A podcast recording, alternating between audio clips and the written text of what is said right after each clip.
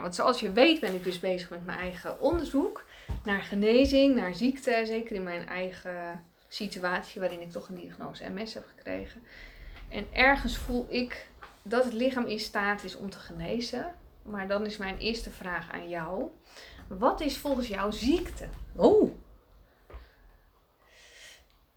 Jeetje, inderdaad, ja, dat is een mooie vraag. Want ziekte klopt in mijn hoofd dan niet.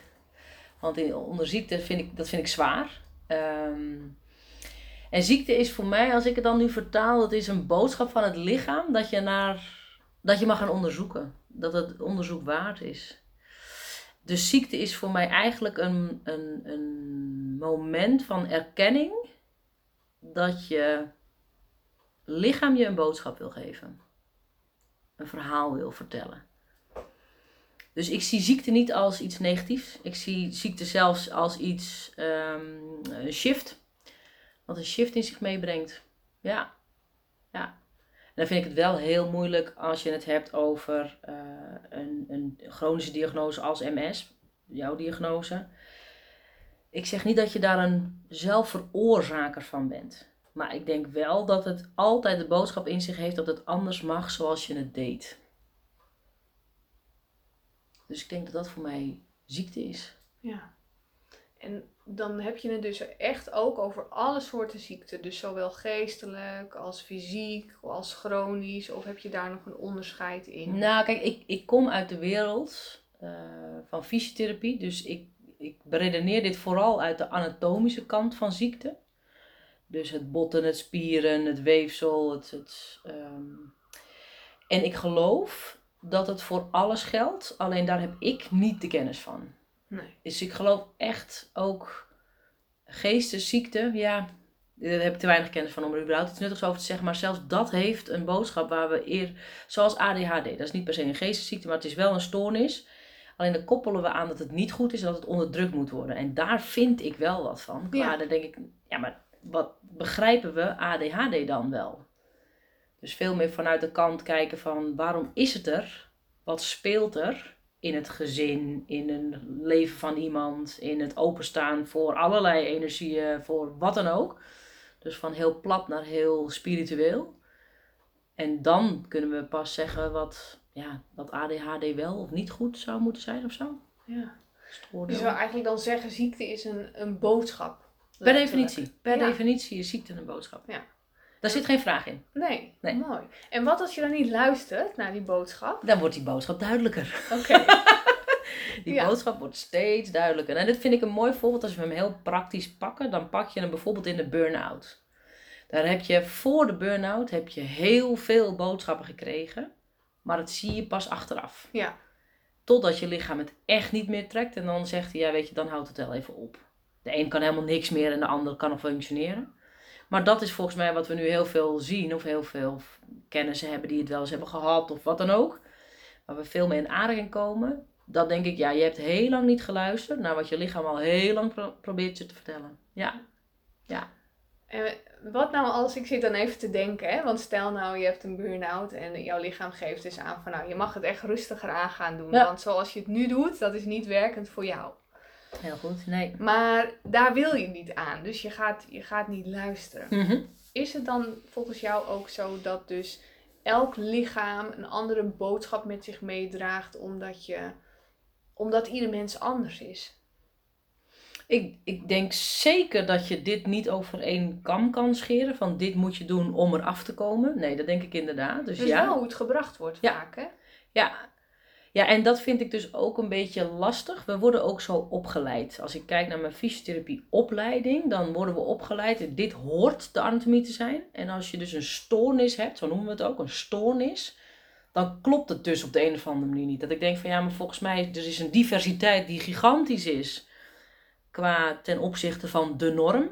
En dat betekent dus als je buiten de norm valt, dat het meteen niet goed is. Ja, maar wat is dan niet goed? Wie heeft bepaald? Ja wat niet goed is. Ja.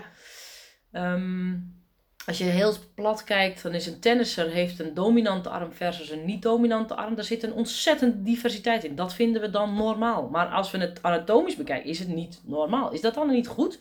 Nee, het is zelfs fantastisch. Het lichaam is gemaakt om zich aan te passen. En dat is denk ik ook meteen de valkuil. Doordat we ons heel makkelijk kunnen aanpassen, gaan we ook heel makkelijk in een patroon lopen die eigenlijk niet helemaal de bedoeling is qua uh, balans. Uh, hoe fit ben je? Hoe moe ben je? Hoe, uh, hoeveel energie heb je over naar je werk? hoe zwaar zit je er s'nachts in? Um, draait je hoofd overuren of is je hoofd rustig? Weet je, dat zijn allemaal dingen die we allemaal herkennen.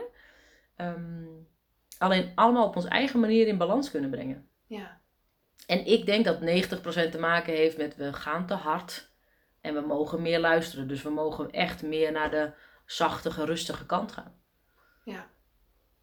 En als jij dit zou bespreken ergens uh, met een dokter, of uh, mm zou die dat ook zo zien? Of kijken die echt, echt heel erg vanuit, uh, nou, dit is het symptoom, dat gaan we nu bestrijden en, bestrijden en dit is wat je moet doen om er vanaf te komen? Ja. Ik heb met artsen, met, met orthopeden uiteraard te maken, met artsen te maken. En dat is de weg zoals zij kunnen, of zij denken.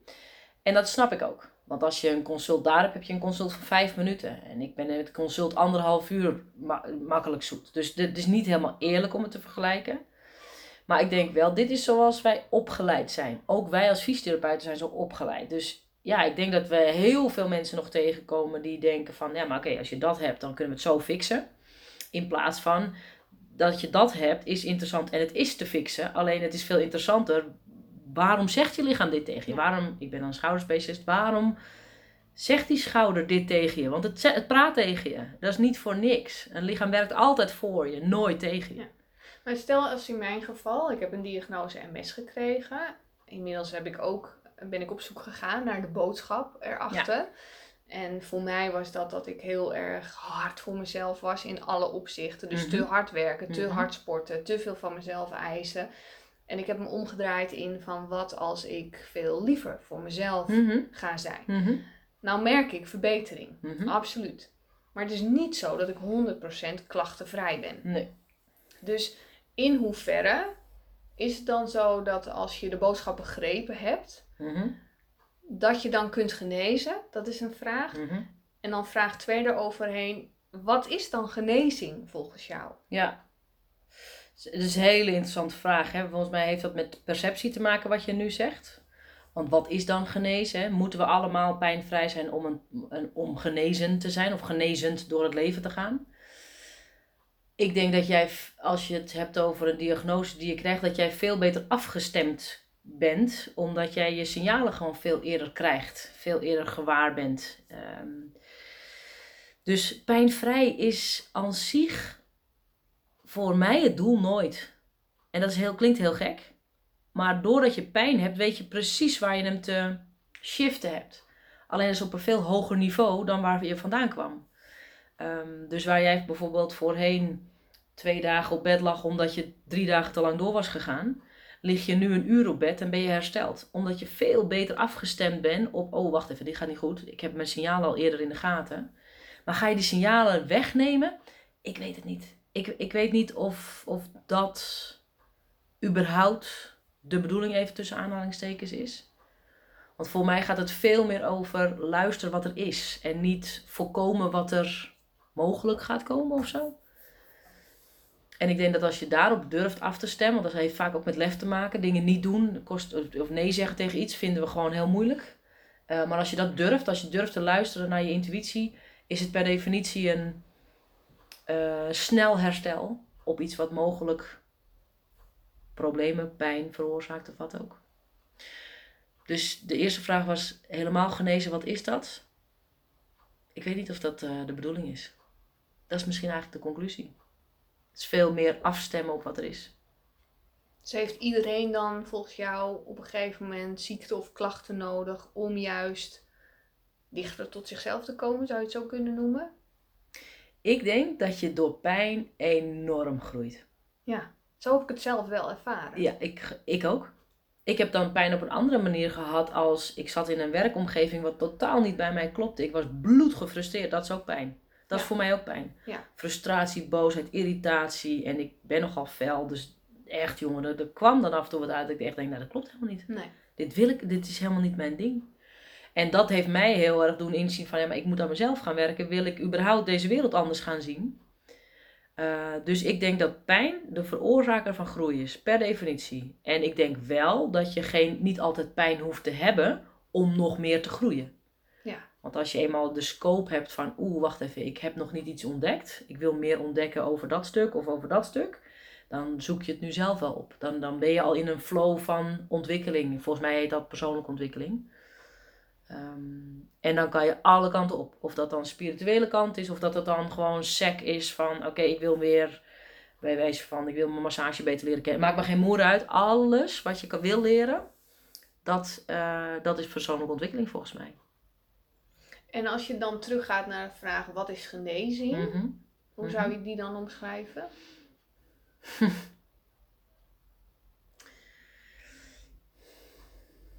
Perceptie. Dat is een hele mooie. Want ik denk het wel. Want ik zie dat echt. Dat, ik kijk niet naar pijn als iets negatiefs. Nee. Ik kijk naar pijn als groei. Dus dat is de perceptie die het voor mij anders maakt. En pijnvrij is het doel voor mij nooit. Nee, precies. Dus perceptie is een mooi, een mooi woord inderdaad voor mij. Ja. Maar het is ook echt zo, als ik het over mezelf heen leg, denk ik, hè, eh, mensen zeggen dan heel vaak tegen mij van ja, maar je, je hebt een diagnose. En ik- denk persoonlijk ook dat het ermee te maken heeft met de identificatie ermee. Ja. Dus dus ook met pijn. Ja. Als je ermee identificeert, Ja. dan ben je dat ook. Alleen op het moment dat je dus je bewustzijn verruimt of je perceptie, dan, dan identificeer je daar niet meer Nee. mee. Dus dan in de, in de realiteit heb ik nog steeds last Ja. van mijn klachten. Ja. Maar wanneer ik mijn bewustzijn verruim, heb ik nog steeds een super mooi leven. Dus het is ook ja, echt anders leren kijken naar. Voor mij is perceptie, wat je zegt, dat is een mooie aanvulling, denk ik ook. Is de identificatie, je staat er bovenop. Je staat er mee hand in hand, als het ware. En als je je perceptie verandert, dan verhoog jij je blik. Dus Ja. je staat als het ware niet meer op de helft van de berg, maar je staat op het puntje van de berg en je overziet heel veel. En je bent losgekoppeld, bij wijze van nog van die berg ook. En op het moment dus dat je voelt dat je moe wordt en dat je weer duikt in de pijn of in ehm, eh, ik ben zielig of hoe je het ook wilt noemen, in de zin van ik voel me vervelend, dan ga, dan ga je er weer meer naartoe. Dan ga je er weer meer. Dus hoe hoger jij je perceptie weg kan zetten ten opzichte van de pijn, de klacht, het moment, hoe minder je gekoppeld bent inderdaad eraan. Dus ook hoe minder je erdoor eh, beïnvloed wordt. En zou je dan ook kunnen zeggen dat er dus een verschil is tussen, ik noem dat al zelf mentale genezing, omdat je hè, letterlijk eh, ja, je, je eigen Ja. bewustzijn verruimt. Ja. Dus mentaal gezien vind ik mezelf genezen. Alleen Mhm. als je echt puur fysiek Mhm. kijkt en bijvoorbeeld naar mijn littekens, Mhm. zijn die nog steeds aanwezig. Dus Ja. dat daar dan ook een verschil in zit. Eh, 100%. Ik, ik werk zelf eh, vanuit. We hebben drie breinen: het buikbrein, het hartbrein en het hoofdbrein. En als je kijkt, wij, wij functioneren natuurlijk nou ja, bijna 95% op ons hoofdbrein. Terwijl intuïtief, ons buikbrein is, is, is leidend in alles wat we doen. Dus als je het hebt over inderdaad ehm, mentale genezing versus, eh, denk ik ja, daar, zit, daar zit een enorme brei aan, aan eh, overtuigingen, aan beperkingen, aan eh, weten wat je wel weet en niet weten wat je niet weet. Weet je, er zit, er zit zoveel beperkt nog in ons brein. Dus als we dat kunnen aanschouwen als van waarom denk ik eigenlijk wat ik denk? Eh, is dat waar wat ik denk? Ehm, of vind ik dat eigenlijk echt zo belangrijk of is dat aangeleerd belangrijk? Als we kritisch naar onze eigen gedachten kunnen kijken en daar ons niet bij identificeren, denk ik inderdaad dat het ook een soort eh, mentale genezing is. Ja, Als het ook al genezing moet heten. Ja. Ontwikkeling. Misschien is ontwikkeling daarin dan weer eh, een mooie, misschien een mooie woord of zo. Niemand doet iets expres, dat geloof ik niet. Nee. Het, het is jouw Onbewust waarheid. Het- ook ja, ja, ja, en dat is voor mij ook dat buikbrein, dat is, dat is echt. Dat buik en dat hartbrein, dat is zo machtig.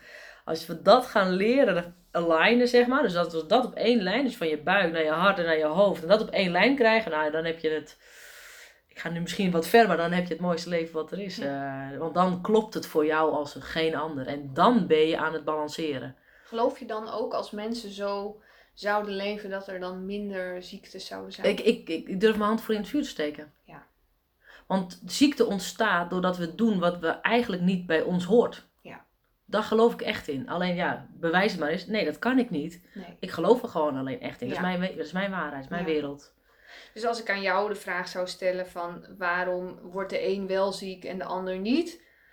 Dan heeft dat er ook dus mee te maken dat de een dus niet in balans is met de drie breinen en de ander wel. Ik denk dat daar een, een, een invloed ligt. En ik denk ook daarin, uh, ieder heeft zo zijn eigen bagage mee. Dus de bagage waar je alleen al vandaan komt qua uh, je ouders of uh, overgrootouders of wat dan ook. Die bagage is ook ieder uniek. En die bagage is bij de een gewoon veel zwaarder dan bij de ander. Ja. Dus de, kijk, ik, kom in een, ik ben in een warm bad terechtgekomen. Dus ik kon me exploreren als geen ander. Zonder dat er een beperking op zat. Ja, en daar pluk ik de vruchten nu van. Maar ik geloof echt wel dat ieder zo zijn proces nodig heeft. Uh, en dat de een gewoon van zwaarder komt dan de ander. Dus... Um, Geloof je dat genen ook een rol daarin spelen? Ja, ik, ik vind, jij noemt het genen, misschien heet het ook genen in de, in, de, in de wetenschap. Voor mij heet het ook gewoon je familielijn. Ja. Het is je systeem waar je uitkomt en je bent onderdeel van een systeem wat veel verder gaat. Dus ja, dat zit in de genen, zoals we dat dan noemen. Ja. Maar dat is op energetisch vlak natuurlijk weer heel anders dan in mijn genen als cellen. Ja. En ja, kan je het onderscheid maken, weet ik niet. Misschien is het alle twee. Maar ik denk dat we dingen niet zien, ook meenemen uit ons systeem. Ja. ja. En denk je dan ook, als je het hebt over hè, de familielijn, Mhm. als je dan echt nog um, een stap verder gaat. Ik ben, daar, ik ben daar zelf altijd heel erg, heel erg nieuwsgierig naar het, het spirituele stuk Mhm. en wat we niet kunnen waarnemen met Mhm. de zintuigen die we nu hebben. En dan geloof je er dan in dat het toeval is hè, dat, je, dat je ziek wordt, of dat je vooraf als ziel hebt besloten van dit is wat ik kom leren in dit leven? Of Vind- is deze vraag Ik- nee, misschien... Nee, nee, deze vraag gaat voor mij niet te ver. Ik denk dat er wel veel luisteraars misschien nu wat... Nee, voor mij gaat die zeker niet te ver. Ik denk zeker dat we veel... eh, Kijk, er zijn mensen die geloven dat je kiest voor je ouders. I don't know. En eigenlijk maakt het me ook niet zoveel uit. Ik denk wel, je krijgt wat je aan kan. Alleen dat heb je zo te aanschouwen. Dus ook die perceptie daar weer. Jij kan dit aan. Dus jij kan hierdoor een onwijze shift maken in je hele leven. In je leven hier op aarde. Dus of je nou werkelijk je ouders kiest of je je ziekte kiest, I don't know. Het maakt me eigenlijk ook niet zo heel veel uit, want we hebben het van gewoon nu te doen. We hebben Ja. het hier en nu te doen. Eh, ik vind het een mooi gegeven, omdat het eigenlijk ook meteen iets is van, voor mij voelt het ook als vertrouwen. Op het moment dat je zo naar de wereld kijkt, van ja, Ja. weet je, ik kan hartstikke leuk invloed willen uitoefenen. Maar ja, het is ook Ja. wat het is. Geeft ook voor mij een stuk rust of vertrouwen van ja, ik, ga, ik spring gewoon af en toe. Ik vind het doodeng, maar ik vertrouw er maar op Ja. dat dit ook de bedoeling is. Ja, ja, ja. Het is een heel relaxed leven natuurlijk. ergens vind ik dat ook wel mooi op het, op het moment dat ik me daar zelf in ging verdiepen. Dat ik, dat ik, hè, het geeft dan ook een soort betekenis. Dus eh, dat ja, ik de heel- waarde is gewoon heel groot. Ja. Ja. En niet voor jou, maar ook voor de meiden die je dan eh, achterlaat. Ja, En- Voor je twee meiden die... Ja, zeker. Dus zeker, zeker, zeker. Je doet het, en dat is ook lekker. Tenminste, dat heb ik zo ervaren. Ik doe het niet voor mij. Ik doe het voor dat wat komt. En dat komt kunnen mijn kinderen zijn. Maar ook wat komt kunnen mijn collega's zijn. Eh, dat kom, wat komt kan ook eh, iemand die mijn post leest op Instagram. En die denkt, oh dat is interessant. Daar doe ik het voor. ja, En de, alleen dat is al lekker. ja. Maar dat, maar dat geeft een heel fijn gevoel. Ja. En ergens las ik laatst een boekje en dat was dan, ja, die haalde ik wel vaker aan, maar dat was dan op weg naar nergens. En dat is dan eigenlijk gewoon, het leven is wat het is, weet je wel. En op elk moment heb je een keuze en je geeft er zelf betekenis aan Ja. met je eigen perceptie. En die vond ik eigenlijk een stuk minder leuk. Omdat ik dacht van, als ik het zie van een deel van een grote geheel en je hebt betekenis, dat, dat voelt, ja, dat voelt fijner. Ja, prachtig. Ik heb ooit, je doet me nu denken aan een, eh, ik heb ooit een, zijn wetenschapper, hij heeft bij Apple altijd gewerkt, ik kom niet op zijn naam nu, maar in ieder geval, hij zegt ook juist, juist die eencelligen hebben invloed in het grote geheel. Dus alle stapjes die we nemen, hoe klein het ook lijkt, heeft invloed op het grote geheel. Dan denk ik, ja natuurlijk, want één druppel in een emmer kan te veel zijn. Of juist, net genoeg om die emmer te vullen. Dus daar, het gaat om al die druppels bij elkaar, Ja. weet je. Het gaat om alle stapjes bij elkaar. Ja, dat vind ik een, dat is een lekkere gedachte. Ja, Maakt het ook meteen een stuk minder zwaar. Ja? ja, ja. Even kijken. Ehm, ik had nog een vraag voor jou. Wat volgens jou de geheime ingrediënten, of tenminste geheime Mhm. ingrediënten, maar ehm, wat volgens jou de ingrediënten zijn voor een eerste stap naar genezing? Dus wat zijn nou de dingen waar mensen die nu nog in die fase zitten van, oh ik ben ziek, Mhm. de eerste stapjes naar genezing, althans, jij noemt het net perceptie. Maar, Mhm. Dus wat zijn nou de eerste stappen die iemand kan nemen? Ja. Nou, ik denk dat de.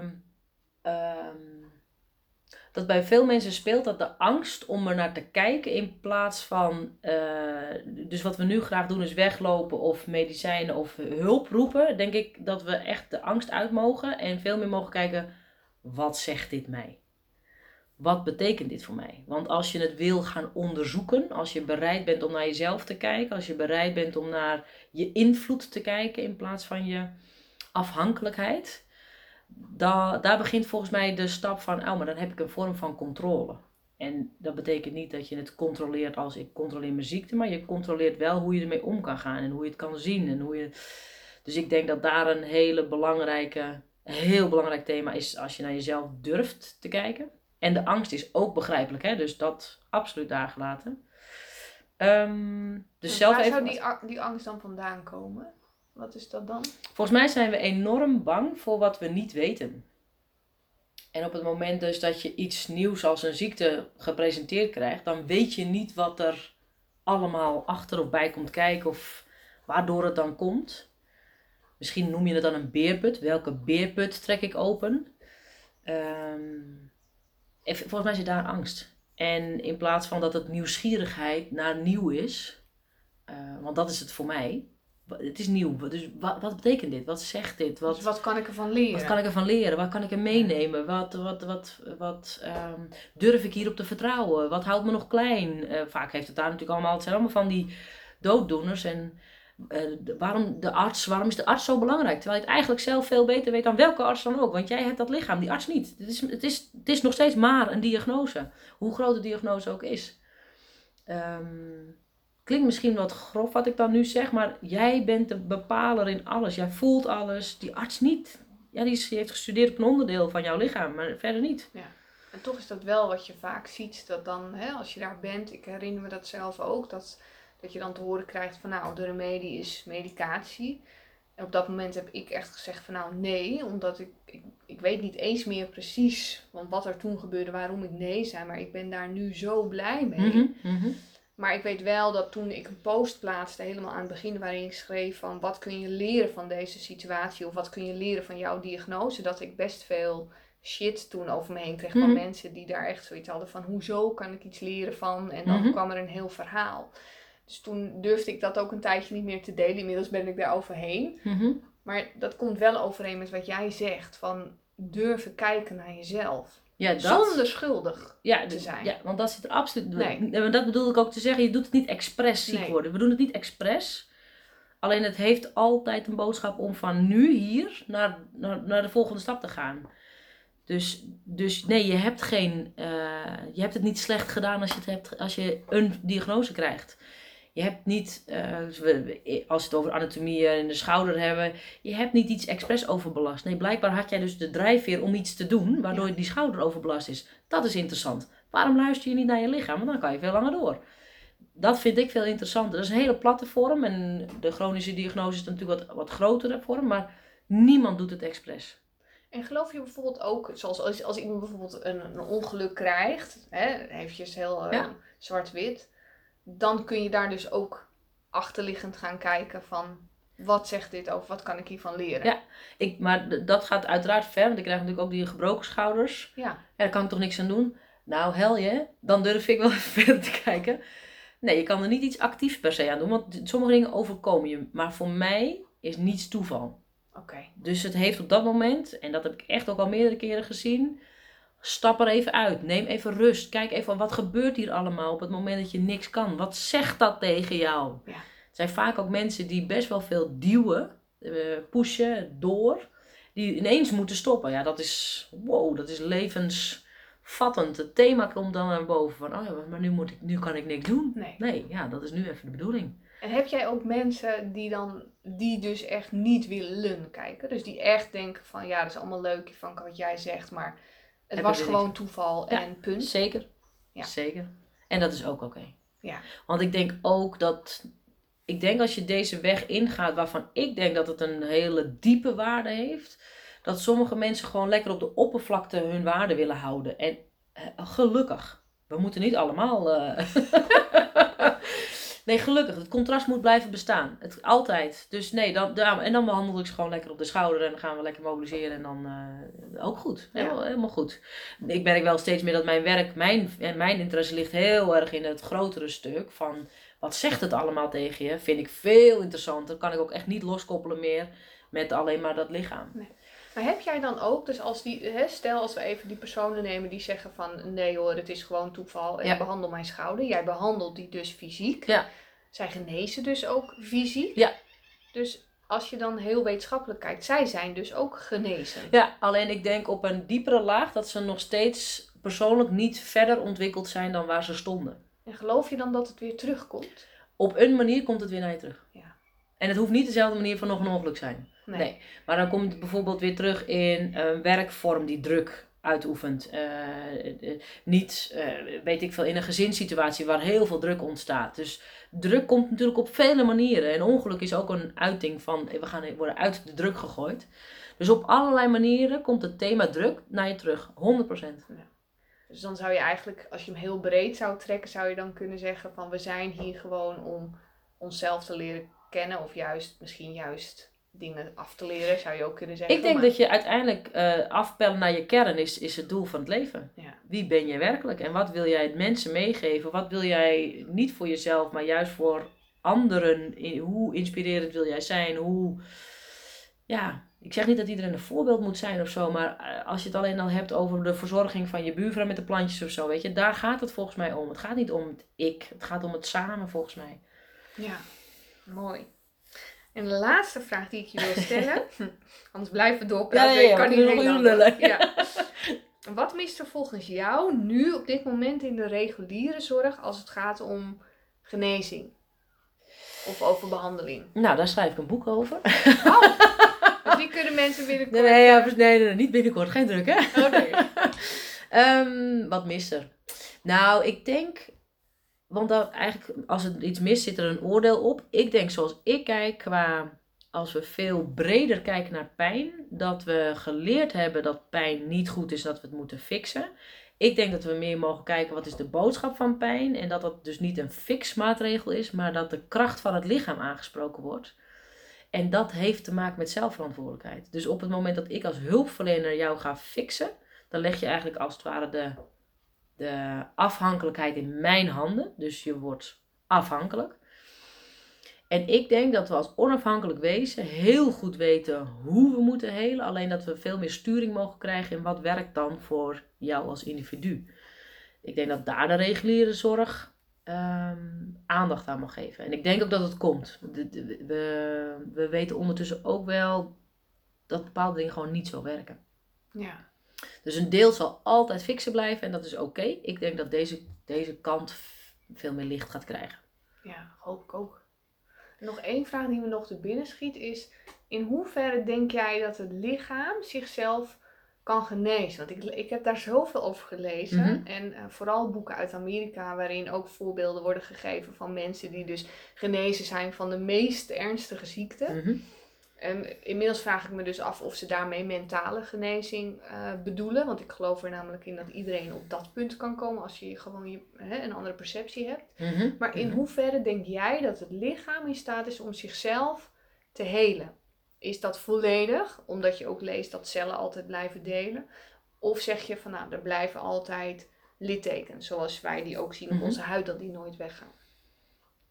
Ja, dat is wel interessant, want dat, dat, dan kom je misschien, zit ik nu te denken op de vraag, wat is heling hè? Ja, Is heling dan dat het helemaal mooi en clean en schoon is of zo? Is dat dan heling? Want volgens mij is dat niet de bedoeling van het leven. Want volgens mij, hoe meer je ontwikkelt, hoe, je komt altijd weer iets tegen. Dus heling is misschien op deze aardbol niet eens de bedoeling. nee. Dus heling op dat perceptie, denk ik, het lichaam is in staat tot herstel. 100%. 100% herstel als me, al mijn cellen zijn schoon. Ik weet niet of dat de bedoeling is. Want dan komt er weer een ziekte als corona. En dan denk ik, oh, dat is interessant. Wat, wat, wat doet mijn lichaam daar dan in? Hoe reageer ik daar dan op? En hoeveel angst heb ik daarbij? En wat doet dat dan met mijn lichaam? Dat vind ik nog interessant, maar Ja. dat even daar gelaten. Ehm, dus heling is volgens mij altijd onderhevig aan wat is. En herstel is altijd mogelijk. ja. Ja, mooi. Ja. En zal dus ook altijd in ontwikkeling zijn. Ja, dat denk ik ook. En het is ook eigenlijk als je bezig bent met heling, dat je dus, dat vind ik ook wel, dat je weerstand hebt tegen dat wat er is, omdat je dat niet oké vindt. Dus het moet beter. Er zit dus een oordeel op. Precies. Ja. Dus als je dat weg zou laten, dan is het gewoon oké. Dan is het ook oké. En dan gaat het lichaam zichzelf echt redden hoor. Ja. Als jij maar blijft luisteren, wat heb ik nu nodig? En niet vanuit angst, wat heb ik nu nodig? Van ik doe het niet, want ik kijk er maar niet naar, want dan is het er niet. Maar meer vanuit, oké, wat heb ik nodig in, hey, volgens mij moet ik meer gaan trainen. Dan voel ik me fitter bij. Prima, dan heb je meer te trainen. Volgens mij moet ik meer gaan mediteren. Volgens mij moet ik meer in het bos gaan lopen. Wat je dan ook wil doen. Ja. Ja. Interessant onderwerp. Dit hè? is zo'n mooi onderwerp. Ja. Oh, dankjewel. Hier heb ik weer heel veel inspiratie uit gehaald. Heel goed kan je. Graag gedaan.